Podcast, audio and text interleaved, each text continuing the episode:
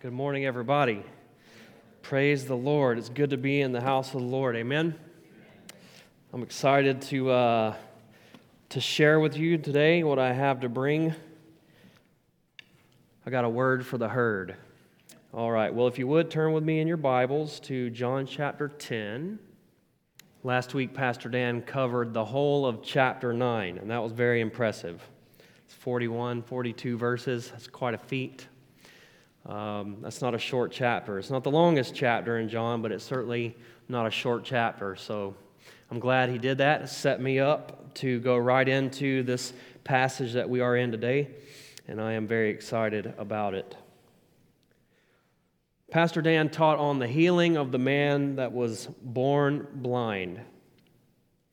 And Jesus healed this man on the Sabbath, and the religious rulers, yet again, were totally outraged that Jesus would do such a thing.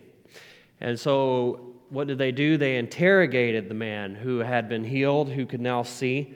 They interrogated him repeatedly as to who had healed him and how he had been healed.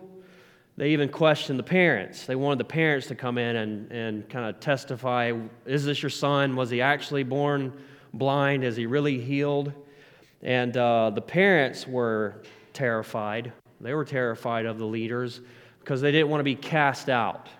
And essentially, what that means, you know, we live in kind of a society where ever, we're, we're really individualistic. You know, we, we're kind of off on an island in a lot of ways, and we, we may come together and have fellowship in certain contexts, but we can really um, be very independent and, and by ourselves in a lot of ways. I feel like that's the way our society is set up now, and even more so with Facebook, meta, metaverse type stuff, you know what I mean? And so it wasn't that way then. They were really dependent upon community, the religious community, the community of the family, and uh, to be put out of the community, out of the synagogue, the, the place of worship, you would lose everything. Totally ostracized, totally out of community. It was a terrifying thing, and they were afraid of that from the religious rulers for test for you know, testifying of Jesus as the Christ, if you were to do such a thing, they had already determined that you would be put out of the community, right? Well, the leaders continued to ridicule this man, and they finally did cast him out of the synagogue. They put him out of the community. But then Jesus caught back up to him immediately after that. In John chapter 9, verse 35, it says, Jesus heard that they had cast him out, and when he had found him, he said to him, Do you believe in the Son of God? The blind man, the man who had been blind, said, Who is he, Lord, that I may believe in him? And Jesus said to him, You have both seen him, and it is he who is talking with you. Then he said, Lord, I believe. And he worshiped him. Man, I love that. Some of my favorite verses right there. Jesus finds this man and says, Do you believe in the Son of God? And he's like, I want to know. I want to believe. Who is he? And he said, You have both seen and heard him. That's an amazing thing, I'm sure, for him to hear someone say, You have seen him and heard him, and he worshiped and he believed. Well, in chapter 10, Jesus begins using some new terminology here, and this is very dominant in a, in a large portion of this chapter. He starts talking about shepherds and sheep. He begins to use these powerful analogies of shepherds and sheep. Chuck Swindoll says if a picture is worth a thousand words, then a symbol is worth a thousand lectures. Jesus understood the power of a familiar image to unlock the mysteries of heaven. And no sight was more common in the first century than that of a shepherd leading his sheep. And so at this point, Jesus seems to be pitting himself, the good shepherd, against the, uh, the Pharisees, who were the bad shepherds the ones who were not caring for the sheep as they ought, as we just saw play out in chapter 9. They were not taking care of the sheep as they should. We see the treatment of this man and his parents. And then Jesus comes in, and we see the kind, tender care of the Good Shepherd against the backdrop of the poor care of the bad shepherds. One commentary says, in comparison to the Pharisees, who were bad leaders of God's people, Jesus was the true shepherd of all of God's people. The healed man who believed in Jesus in the previous chapter represented all believers who would come out of Judaism to follow Jesus, as sheep follow their shepherd. And so, in a lot of ways, this chapter, this story is about Jesus calling people out and calling them in. Jesus was calling this blind man out of his blindness out of this false system of worship that had really been crafted by the Pharisees, out of the care of these bad shepherds, and calling them into his loving care as the good shepherd. Amen. And so these, uh, you know, these two chapters are linked together, and that's very important to keep in mind. Now, shepherding terminology, man, this is used all throughout the Bible shepherding terminology. So important. God often uses this language of himself. He uses it in the Old Testament, it's very prominent in the New Testament. Psalm 100, verse 3, it says, Know that the Lord, He is God. It is He who has made us, and not we ourselves. We are His people and the sheep of His pasture. Amen? we are the sheep of His pasture. Of course, we all, we all know Psalm 23, uh, verses 1 and 2 The Lord is my shepherd, I shall not want. He makes me to lie down in green pastures, He leads me beside the still waters. he is indeed the good shepherd. Isaiah 40 11, excuse me, He will feed His flock like a shepherd. He will gather the lambs with His arm and carry them in His bosom and gently lead those who are with young. And of course, in the New Testament, 1 Peter 2:25, it says, "For you, your, for you were like sheep going astray, but have now returned to the shepherd and overseer of your souls." So God is a shepherd. Jesus is a shepherd. He's the chief shepherd. We are the sheep of his pasture, and we experience the kind and the loving care of our good shepherd. Amen. Now, God expected his leaders to shepherd his people accordingly in accordance with his own heart for his own people.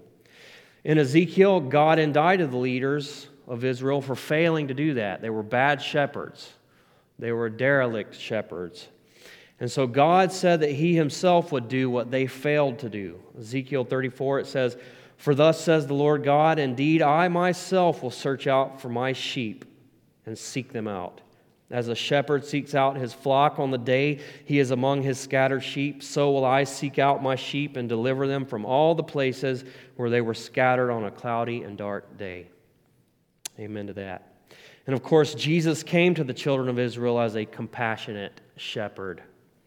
In Mark 6:34 it says and Jesus when he came out he saw a great multitude and he was moved with compassion for them because they were like sheep not having a shepherd.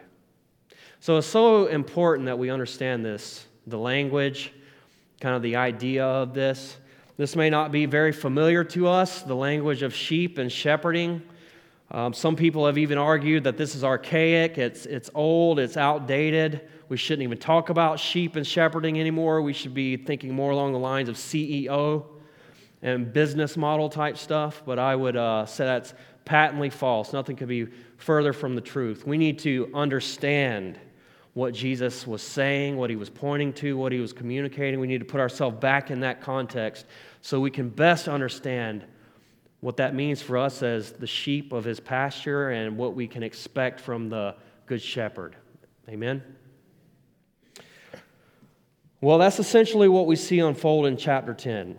Jesus is the good shepherd, and he has come to gather his sheep and to care for them properly. As I said, this appears to be taking place right in front of the man who had been blind and the Pharisees. We're still right there in that scenario. And that's something that we should keep in our minds as we work our way through this text in chapter 10. Chapter 9 is the backdrop to what we're looking at. So let's just think through this. We had this man who was born blind. Now, that's a serious situation. I mean, that's, that's tragic and as bad as it could be anyway. But in that culture, that was, that was a, you were about as destitute as you could be. It sounds like his parents were obviously there, so I assume that they cared for him to some degree. Had he not had his parents, it would have been as bad as it could have been. But you remember the disciples asked the question who sinned, this man or his parents, that he was born blind? That was the way that the society looked at people that had that plight. And so he just had this. Um, he had this, uh, this shame over himself and his family all of his life. Carried this shame. They were outcasts. The people saw them as sinners and that they had brought this on themselves somehow, that he was born blind. And when he was healed, everyone should have celebrated. This is incredible. Nothing like this had happened before, before Jesus. And the leaders, the religious leaders, should have been the first to celebrate and to give God the glory for what he was doing in Israel in their time and place. But instead, they scorned this man. Even the parents were too afraid to rejoice over their son. Could you imagine that? How excited would you be for your child to be healed in that way and then not even be able to celebrate it because you're too afraid of the supposed shepherds of the people, of God's people? You know, worst of all, at the moment that it seemed as though this man would finally be in community for the first time in his life, he's instantly kicked out of the community that he was so eager to be a part of. That's terrible, isn't it? again by the supposed shepherds of God's people. So truly, the contrast between Jesus, the Good Shepherd, and the Pharisees, the bad shepherds, is on full display. And today we learn the care that we receive from the Good Shepherd in our own lives. So, with that, let's take a look at uh, the first couple of verses. I've titled this message, In the Care of the Good Shepherd. It's a good place to be, amen? It's the best place to be. It's the place that I long to be. And so, the first point that we will see is that Jesus is the rightful shepherd of God's people. He is the rightful shepherd of God's people. Verse 1 Most assuredly, I say to you, he who does not enter the sheepfold by the door, but climbs up some other way, the same as a thief and a robber but he who enters by the door is the shepherd of the sheep. So here Jesus begins to use the language of shepherd sheep and the sheepfold. And I would say it's very helpful and needful to understand something of the kind of shepherding that's going on here Middle Eastern shepherding. Now, the sheep, they would uh, be predominantly harvesting wool and so they would raise, uh, the shepherds would raise the sheep for this very purpose. And they would grow very thick wool and it would be shaved off. And this was very valuable, very, very valuable commodity. And sheep were extremely dependent upon the shepherd in all aspects of survival. And people will go on and on about sheep and how stupid they are and all that stuff. And I think people go to, you know, I think maybe for a laugh, they go a little too far with that analogy but they really were dependent in every way on the shepherd for survival, in every single way. And so there was a very special aspect, a very special bond that would happen between the shepherd and the sheep. It's even said that the shepherd would name each sheep individually and kind of knew each sheep. And Jesus even says, I call them by name, as we'll see. And so the sheep would graze openly by day as the shepherd would lead them to good pasture, but then, of course, for their own safety, they would be led to a nearby pen at night where they would uh, find safety and shelter for the evening, away from the elements, away from predators, away from thieves and such. And this could look different. I think uh, we have a couple of images up here that. Uh,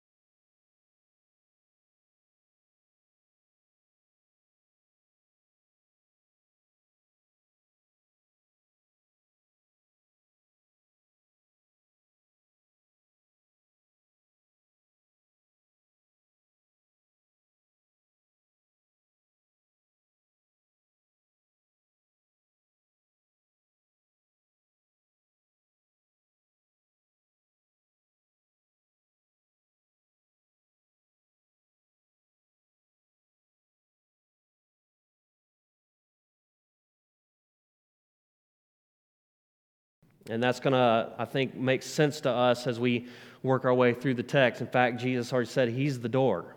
Actually, we hadn't got that far. Spoiler alert Jesus is the door. And so I think it's just good for us to kind of have, you know, a little bit of a picture in our mind of what it will look, look like in Jesus' day. I'm sure it still looks very much that way in a lot of places where shepherding goes on in the Middle East. And so Jesus said that he has rightful entry into the sheepfold. there are those who do not have the right to enter in, and they climb up some other way. And Jesus said, Those are thieves and robbers, but the one who enters by the door is truly the sheep, the shepherd of the sheep. Anybody who would try to enter in some other way had malicious intentions. Bottom line, point blank. There was one who had legitimate access and that is the Good Shepherd. So, with that, let me just kind of ask some personal questions. He has rightful access to God's sheep alone. God has bestowed upon him that privilege as the Son of God and the shepherd of God's sheep. Does he have rightful access to our lives? We are the sheep of his pasture, the sheep of his fold. Do we allow him the access that he deserves in our lives? Or are our lives kind of compartmentalized? There are certain things that we're very happy for Jesus to have his way in and to speak to by his word. But there are other things that's like, Jesus, you cannot touch this, hands off. And maybe we wouldn't even say it that way, but perhaps we're living that way, right? And that's something that we always have to do a little inventory on. And I'm sure that we can all relate a little bit with that. Jesus is the shepherd of our souls, He's the Lord of our lives. He has the absolute right to anything and everything in our lives. That's why I love that prayer that David prayed Search me, know me, show me. Is there anything in my life that needs to go? Any way whatsoever in me that needs to go. And so obviously that's paraphrased, but that's kind of the idea here. Jesus is the true shepherd. Do we give him the right to shepherd our lives accordingly, according to God's heart, according to God's word, according to our best and greatest needs? Do we acknowledge his leadership and consider his will? This is probably one of the things that we can relate with, I think, the most, and is constantly the struggle for me. But do we even acknowledge the Good Shepherd in our day to day living and how God would lead us? Proverbs 3 5 and 6. Trust in the Lord with all your heart and lean not on your own understanding. In all your ways acknowledge him, and he shall what? Direct your paths. I bet we all know that verse in here. I bet we have heard it a thousand times. And I hope this is not one of those verses that has lost its impact in our lives. It's one of the first verses that I ever learned, and it was glorious, and it is still glorious to me today because that is easier said than done. Easier said than done when I come to realize that I'm not really doing such a good job with that in my own life. It's easy to quote. You might even have it on a coffee cup somewhere in your house or on a, on, you know, a picture on the wall or in your bathroom or something like that. But do we really do it? Do we trust the Lord with all of our hearts? Do we trust Him to lead and to care for us in our lives? Do we lean on our own understanding? Do we guide our own lives based on what seems good and right to us? Or do we acknowledge Him? Do we stop and think, Lord, how would you have me go in this area? What is God's best will for my life here and now? God, what would please you and bring you the most glory? Do we stop and acknowledge those things? If we do, we're told that He will indeed direct us, He will guide us, He will lead us, He will shepherd us. Amen? You know, David was a man who regularly inquired of the Lord. I love that. So often, when he wanted to make a, a, a, huge decision as the shepherd of God's people, we're told that David inquired of the Lord. He asked God, what should he do? And God led him. You know, there were times when he didn't do that. You remember when the Ark of the Covenant, he brought the Ark in and that went all bad. He didn't inquire of the Lord. He didn't look to the scriptures to see how they were to care for this most holy object of worship. And uh, man, things went bad. If you know the story of Uzzah, Joshua a leader of God's people, a shepherd of the people. He presumed upon the Lord at one point, and he made a deal with the Gibeonites. I can't really go too deep into that, but these people knew that the Israelites were coming and they were, they were taken over. They were a force to be reckoned with, and people were scared of them. And they had their marching orders to go in and to conquer the land. And those people knew the Israelites are coming for us. So what did they do? They came and they put on clothes that were old and worn out and shoes that were worn out and they had moldy bread in their bag and they said, "Look, we've traveled from a long way away." When in reality they were probably just, you know, a few miles away. But they gave the appearance that they came from a far and distant land and they were like, "Let's just make a little deal that uh, you won't you won't conquer our land." And Joshua was like, "Seems good. Seems good, you know, this checks out." They appear to be from a land far away. I mean, look at their clothes and everything. And he made a deal, and they got him. They duped him. And you know what? He did not inquire of the Lord. He just moved out because it looked, looked good, sounded good, it looked right, it seemed right. And you know, that is a struggle, I think, for all of us.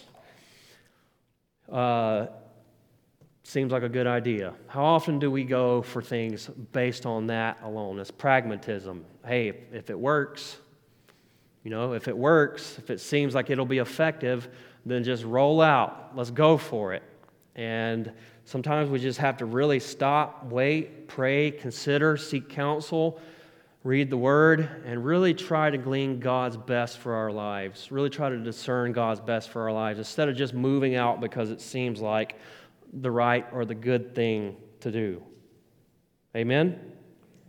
Do we allow Jesus to shepherd us in accordance with his word? You know, the Bible said that God's word is a lamp to our feet. You know, it's a light unto our path. What does that mean? It gives us clarity to see and direction uh, when we move. And so, do we go to God's Word? Are we regularly taking in God's Word? Are we allowing God's Word to, to be the light unto our path? For Jesus to shepherd us in accordance with His Word, which is God's heart, God's revealed truth, God's best for our lives. Are we allowing Jesus to shepherd us by His Word in our marriages? In our thought life? How's your thought life doing? How's that going? Our attitudes, how we treat one another, how we treat our family, co-workers, employees, employers, our language, our speech, our uh, work ethic, our interpersonal relationships, the things that we are entertained by, major decisions. Are we looking to the great shepherd, the good shepherd, to lead us according to his word and all of these very important aspects of our lives? You know, do we insist on shepherding ourselves? I think this is something that we all too commonly run into. Uh, in Judges, we're told that everybody did what was right in their own eyes. That's a dangerous place to be. You know, I'll determine what's right and what's wrong for my life. I'll determine what's best for me, which direction I want to go. You know, that's uh, something that we have to be very careful about. It's deadly dangerous. What does the Lord say? What is right in His eyes? What does His word say? Are we being shepherded according to God's heart? And all of these very important areas of our lives. What are we led by? Are we led by fear? Do you allow fear to dictate how you live your lives? Are you crippled? Are you paralyzed by fear? You know? Anxiety. We live in an age of fear and out, outrage and anxiety. And the more and more that we look at what's going on around us, it just does that to us more and more, does it not? And we can allow that to control us. Are we led by ambition? We got big plans, big dreams, right? There's nothing wrong with that. But is it God's best? Is it God's dreams for your life? That's what we got to watch out for because Jesus said we got to take up our cross. We have to die to ourselves and we have to live for Him. What's His best for your lives? And that could look very different from person to person. But do we stop and think about that? Am I living God's best? Am I living my life in a way that best honors the Lord? Is He really shepherding me? You know, are we being shepherded by the world? Are we shepherded by the world, worldliness, what the world says is good and right, what the world says is best? Because this world is getting crazier all the time. Crazier all the time. And, uh, you know, there's something I was going to say at this point, but I don't know if I will. I'll just keep moving. So, God is the rightful shepherd of his people. Jesus is the rightful shepherd to God's people. Next point God's people know the voice of their shepherd. God's people know the voice of the good shepherd. Verse 3 To him the doorkeeper opens, and the sheep hear his voice, and he calls his own sheep by name, and he leads them out. And when he brings out his own sheep, he goes before them, and the sheep follow him, for they know his voice. Man, I love those verses. You know, when the sheep, when the shepherd is deep in the wilderness, he needs to construct uh, his own little makeshift pen. I would say that's much like the sticks that were all thrown together. You have to kind of do the best you can with what you got. Sometimes they would lead them into a cave or something that just kind of naturally had boundaries that they could kind of put the sheep in and guard the out, outer entrance. Um, but a lot of times they would be close to town and they would lead the sheep back into town and there would be a, a communal pen. And I think that's more like what we saw with the rock structure and there would be uh, multiple flocks at times that would be kept in that same pen. And they might have different shepherds who would take turns guarding the doorway.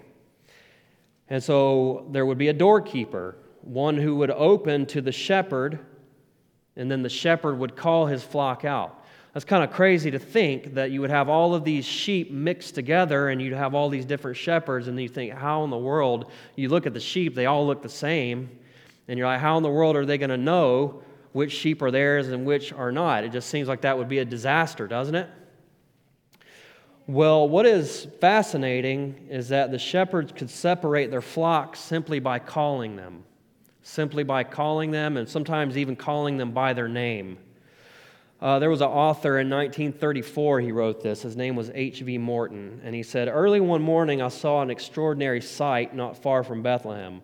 Two shepherds had evidently spent the night with their flocks in a cave, and the sheep were all mixed together, and the time had come for the shepherds to go in different directions. One of the shepherds stood some distance from the sheep and began to call. First one, then another, then four or five animals ran toward him, and so on until he had counted his whole flock. Now, this fits perfectly with Jesus' words that he goes before the sheep and they follow him for they know his voice. When you understand that about uh, shepherds and sheep and that culture and the way that they went about doing it, you can see how this would make perfect sense to the people when Jesus talked about it. And so, just as a shepherd could stand outside of the sheepfold and begin to call his sheep, and they knew the voice of their shepherd and they would go towards him, and the other sheep would not. That's amazing to me. Jesus said, In the same way, I go before my sheep, they follow me because they know my voice. They know the voice of their good shepherd. That's glorious. Now, people often interpret this verse as almost like, um, I don't know if spiritual intuition is the right word, but like um, often you'll hear the phrase that still small voice, right? You just kind of have this inclination in you that God is leading you in a certain direction. And I don't want to take away from that or minimize that. I think God does uh, compel us at times. There's just something in us. Uh, you know, we zig instead of zag. You know, we, we just go this direction instead of that direction. We don't even necessarily know why. But God is providentially working around us all the time. And He works supernaturally in the natural, and His perfect plan is coming together, and it all seems so very normal to us. And indeed, God does convict us. He convicts our hearts. He leads us. He guides us. And so, you know, I think that there are times when you know the right thing to do and you sense very deeply that the Lord is speaking to your heart. The Good Shepherd is calling you, He's leading you. And I think that's awesome because our, our God lives. Amen. Jesus is risen. And we have the Holy Spirit living in us. And God interacts with us and He leads His people as a good shepherd and He leads His people well. But I would say that really the, the first and foremost uh, interpretation of this is He calls us to eternal life. That's the idea we are looking at I am statements here, and these most always deal with eternal life. And he's saying, when Jesus calls, calls the sheep, they come. When he speaks into your life and he calls your name, you come. Amen. The Good Shepherd is calling God's people, calling them out of darkness and into light, calling them out of death and into life. And when the Good Shepherd calls, you know his voice and you come. Now, on a, a broader applicational level, I think the idea here is man, when you hear the truth, you know the truth because it's God's truth, it's Jesus' truth, and He's our shepherd. Amen? We're filled with the Holy Spirit, and when we hear the truth, we know it. And this goes back to John chapter 8. Jesus has already been talking about this. He says, If you abide in my word, you are my disciples indeed, and you shall know the truth, and the truth will make you free. You're going to know the truth. If you belong to Jesus, if you are his disciple, if God has called you into his sheepfold, as it were, then you're going to know the voice of the shepherd, and you will respond. And we know this. You know when you're in God's Word and you just hear the very thing that you needed to hear. God has spoken to you by His Word. Isn't that awesome when it happens? It doesn't always happen. You know, I, I love to read my Bible and I, I really spend time with God when I do that and, and pray and just want to be really uh, with God in, in my quiet times. But it's not often that I'll read something and it just you know, punches me right in the throat. Lovingly, of course. Um, and, but when it does, and I just know I've heard from the Lord and it's very specific to me, man, that is glorious, isn't it? That's a great thing. And we, can, we have that as the sheep of the Good Shepherd. We know the truth when we hear it, the truth sets us free. And if we are indeed his sheep, we'll continue on in his word. If we are his disciples, we will continue on in his word. And that is the chief instrument by which he shepherds us, is by his word. Amen? Well, verse 5, it says, Yet they will by no means follow a stranger, but they will flee from him, for they do not know the voice of strangers. Jesus used this illustration, but they did not understand the things which he spoke to them. Now, that's an interesting note. You know, he's talking to the Pharisees here, and John notes that they didn't understand what Jesus was saying. Jesus just said that his sheep hear his voice and they follow him. But these people did not understand. So it's almost as if John's making case in point these are not his sheep. They are enemies of Jesus, enemies of the cross, antagonizers. And they were only trying to trip Jesus up and ultimately destroy him. They did not care about Jesus' sheep. They didn't care about God's flock, and they did not hear the voice of the shepherd. Jesus said, God's sheep flee from the voice of a stranger. And I think this speaks of the discernment that we have as God's people when we hear false voices, voices that are not the good shepherd. You know, what is the voice of a stranger? It's a voice which is alien, it's foreign to the truth of God. And John talks about that. We have this built in discernment, this anointing, he calls it, where when we hear the truth, we know it. And when we hear something that doesn't line up, we know it. That's kind of one of the ministries of the Holy Spirit that we have. Amen? And Jesus says that my sheep hear me and they follow, but they're not going to follow the voice of a stranger. They're going to go in the other direction. And so we need to be wise in that. We need to be solid in the words of our Lord Jesus, solid in his words, so that we can better exercise discernment in this age in which we live, because there are a lot of voices out there. There are a lot of strange and false voices that are not of God, not of, not of the, the Lord, not of his word. It's of this world, it's of Satan. And they're all around us. And they're pressing in on us all the time. And they're screaming louder and louder and louder, and they're becoming more forceful and more forceful. And so we cannot, we cannot, you know, be vulnerable to that. We need to be in God's Word, equipped in it, and know the truth when we hear it, and know that which is counterfeit when we hear it. And this brings us to our third and final point, and this is so good. God's people thrive under the care of the Good Shepherd. Amen? God's people thrive under the care of the Good Shepherd. Then Jesus said to them again, Most assuredly, I say to you, I am the door of the sheep. All, all whoever came before me are thieves and robbers, but the sheep did not hear them. So this brings us to the third of the seven I am statements unique to the Gospel of John. Seven times he will say, I am, ego, I, me, in the Greek, which has strong ties to God's name uh, as laid out in Exodus 3. I am that I am, I am, and then Jesus says, I am, and here he says, I am the door. And so Jesus has access, rightful access to God's people, but here Jesus says that he is the door. He is the access point to God's fold. He is the one through whom you must enter to enter into God's blessing, God's sheepfold. Now, I already showed you the picture of the shepherd sleeping in the doorway.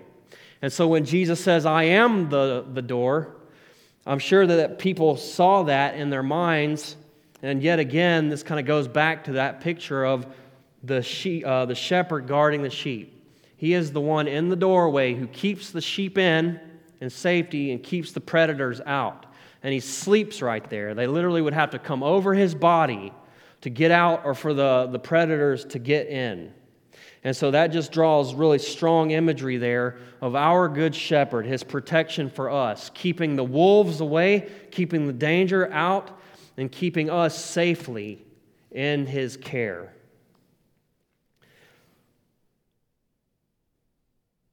But I think that uh, this really goes even deeper and it speaks spiritually to what I've already said, and that is that Jesus is the entry point. We come into God's kingdom through Jesus. Amen? There's no other name under heaven given among men by which we might be saved. Acts 4:12. Jesus said that he is the way, he is the truth, he is the life. Amen. It is through Jesus Christ that we have access into such a glorious faith. And it's through Christ alone. He is the door. I used to work at a wood shop, and we, we made wood doors for cabinet makers and stuff. And uh, it was a Christian owned business, and the guy had this verse on the business card Jesus is the door. We might make doors, but Jesus is the door. And I always loved that. And I also thought, man, we better do a good job of, of being a Christian business because it's right there on the card now. And so once you say that, you better, uh, better live up to it. That's why I don't necessarily encourage Christian bumper stickers uh, because, man, you better, you better drive like a Christian. Anyways, that aside. So, have you entered in through the door? You're either out or you're in. You're either a saint or you ain't.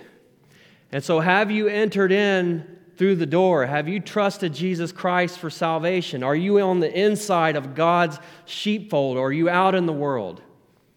Are you out in the world separated from the loving care of a good shepherd? Are you vulnerable? Are you vulnerable to the attack of this world and the wolves and so on and so forth? Have you entered in? Have you believed in Jesus Christ? Have you called upon Him to save you, to forgive you? To make God your heavenly Father.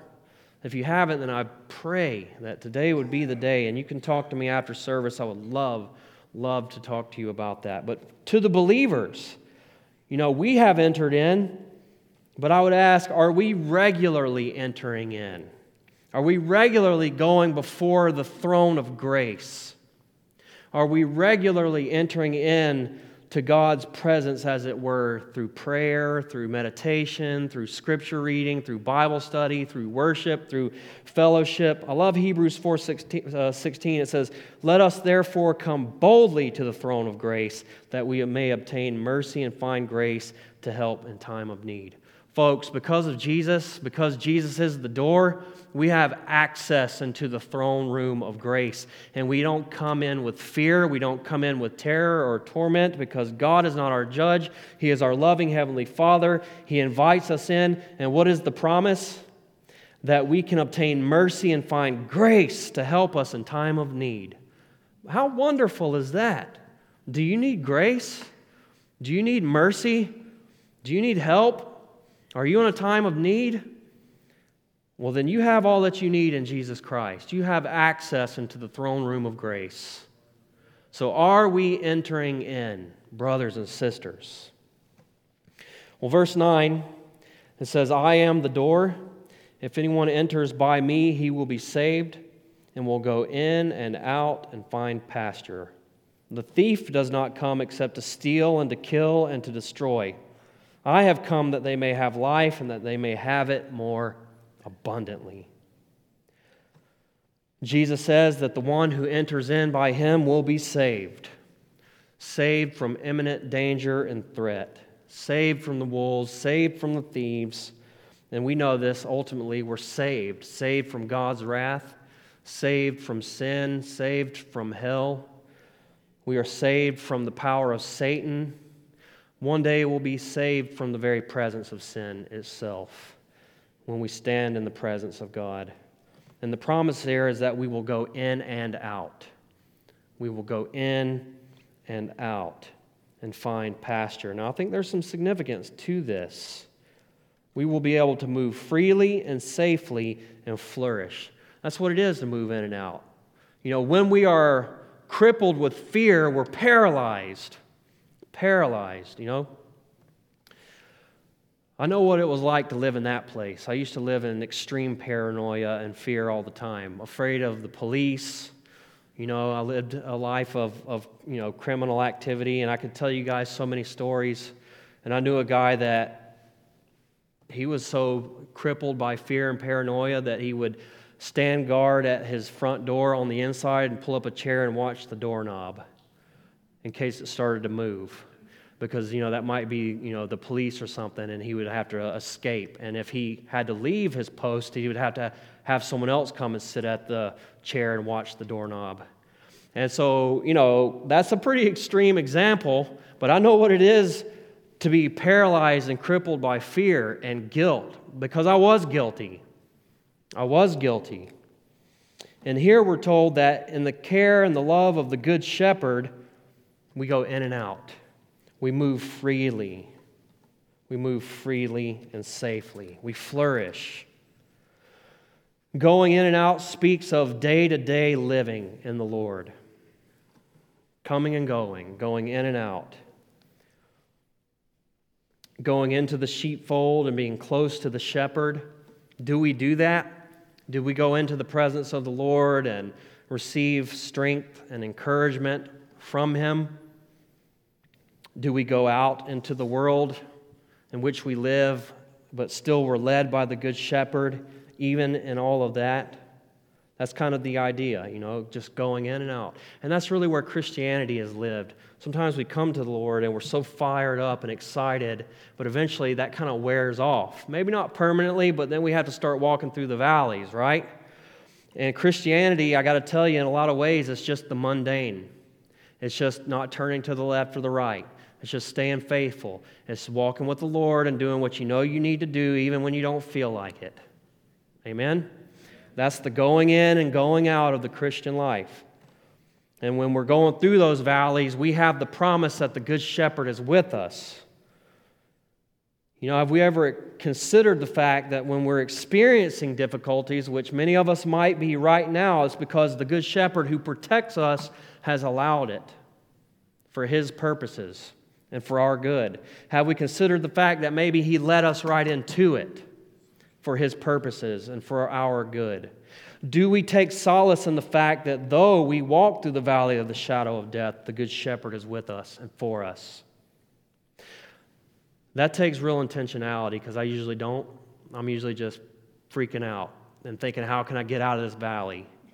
You know, as quickly and painlessly as possible. I don't just, I have been lately trying to be much more intentional about that. Thank you for this trial because I know you're doing something good in me, and that's more important than anything. And so help me, Lord. You know how many times I have preached from this pulpit, don't pray yourself out from underneath the trial? And then I, that, I remember that, and I think, now I got to walk it out. It's easy for me to stand up here and say that and beat on the pulpit and get all excited about it, but when it's my turn, I gotta, I gotta man up. I gotta take my own medicine, right? And so I've just been coming to find joy in that. That I'm trusting that what the Lord is doing in me in this season and through all of us as we are being sanctified through hardship and difficulty is worth it. It's glorious when the fruit comes forth. The thief does not come to nourish, he doesn't care about us flourishing. He comes to bring destruction. Jesus said he came to bring abundant life. Again, I would say this speaks of eternal life, but I would, uh, I would certainly say this does not speak of abundant comfort and riches, as you know some pastors love to preach. This speaks of something deeper, and I want to close with this something very deep and something very rich. It is a fruitful life, the kind of fruit that God desires to bring into our lives. When Jesus said, I come that you may have life and have it abundantly, it's a God blessed, fruitful life. It is to know God as our Father and to have fellowship with Him here and now. Here and now.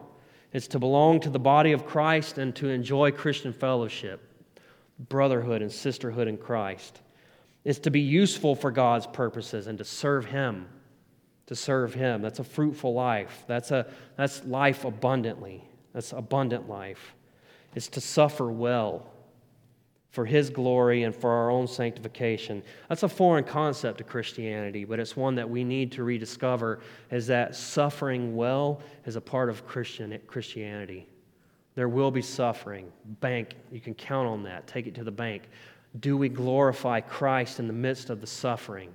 Do we receive it from the hand of a good shepherd and let it have its work in us? Do we praise Him for it even?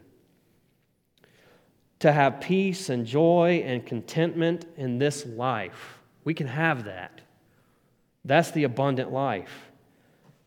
To be able to rest in God's sovereignty and His providence, a loving God who works all things together after the counsel of His will and for our ultimate good.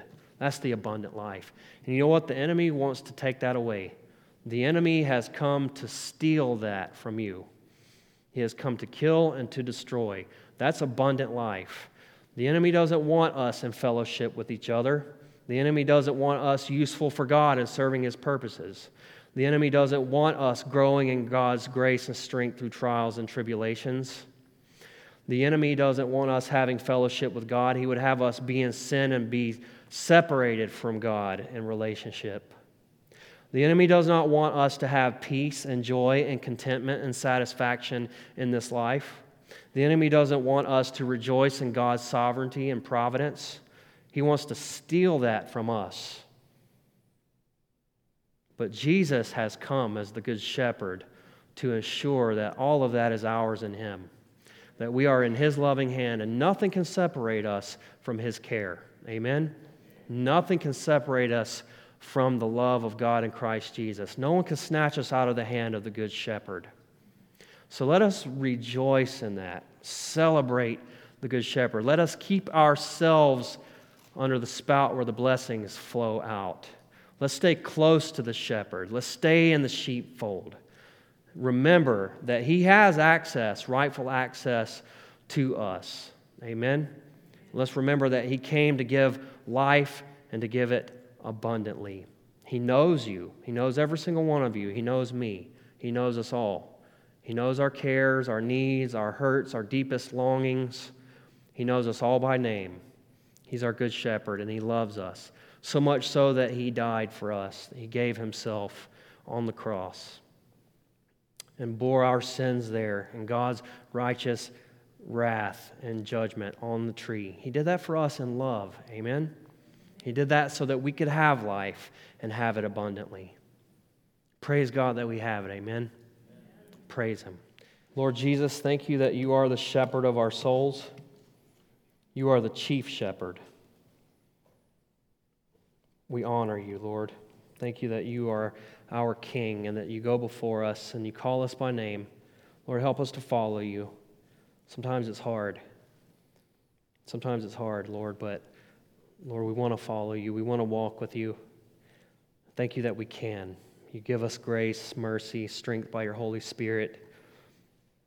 There's no life greater than the life of following after you, Jesus. And so we praise you and we thank you. In Jesus' name, amen.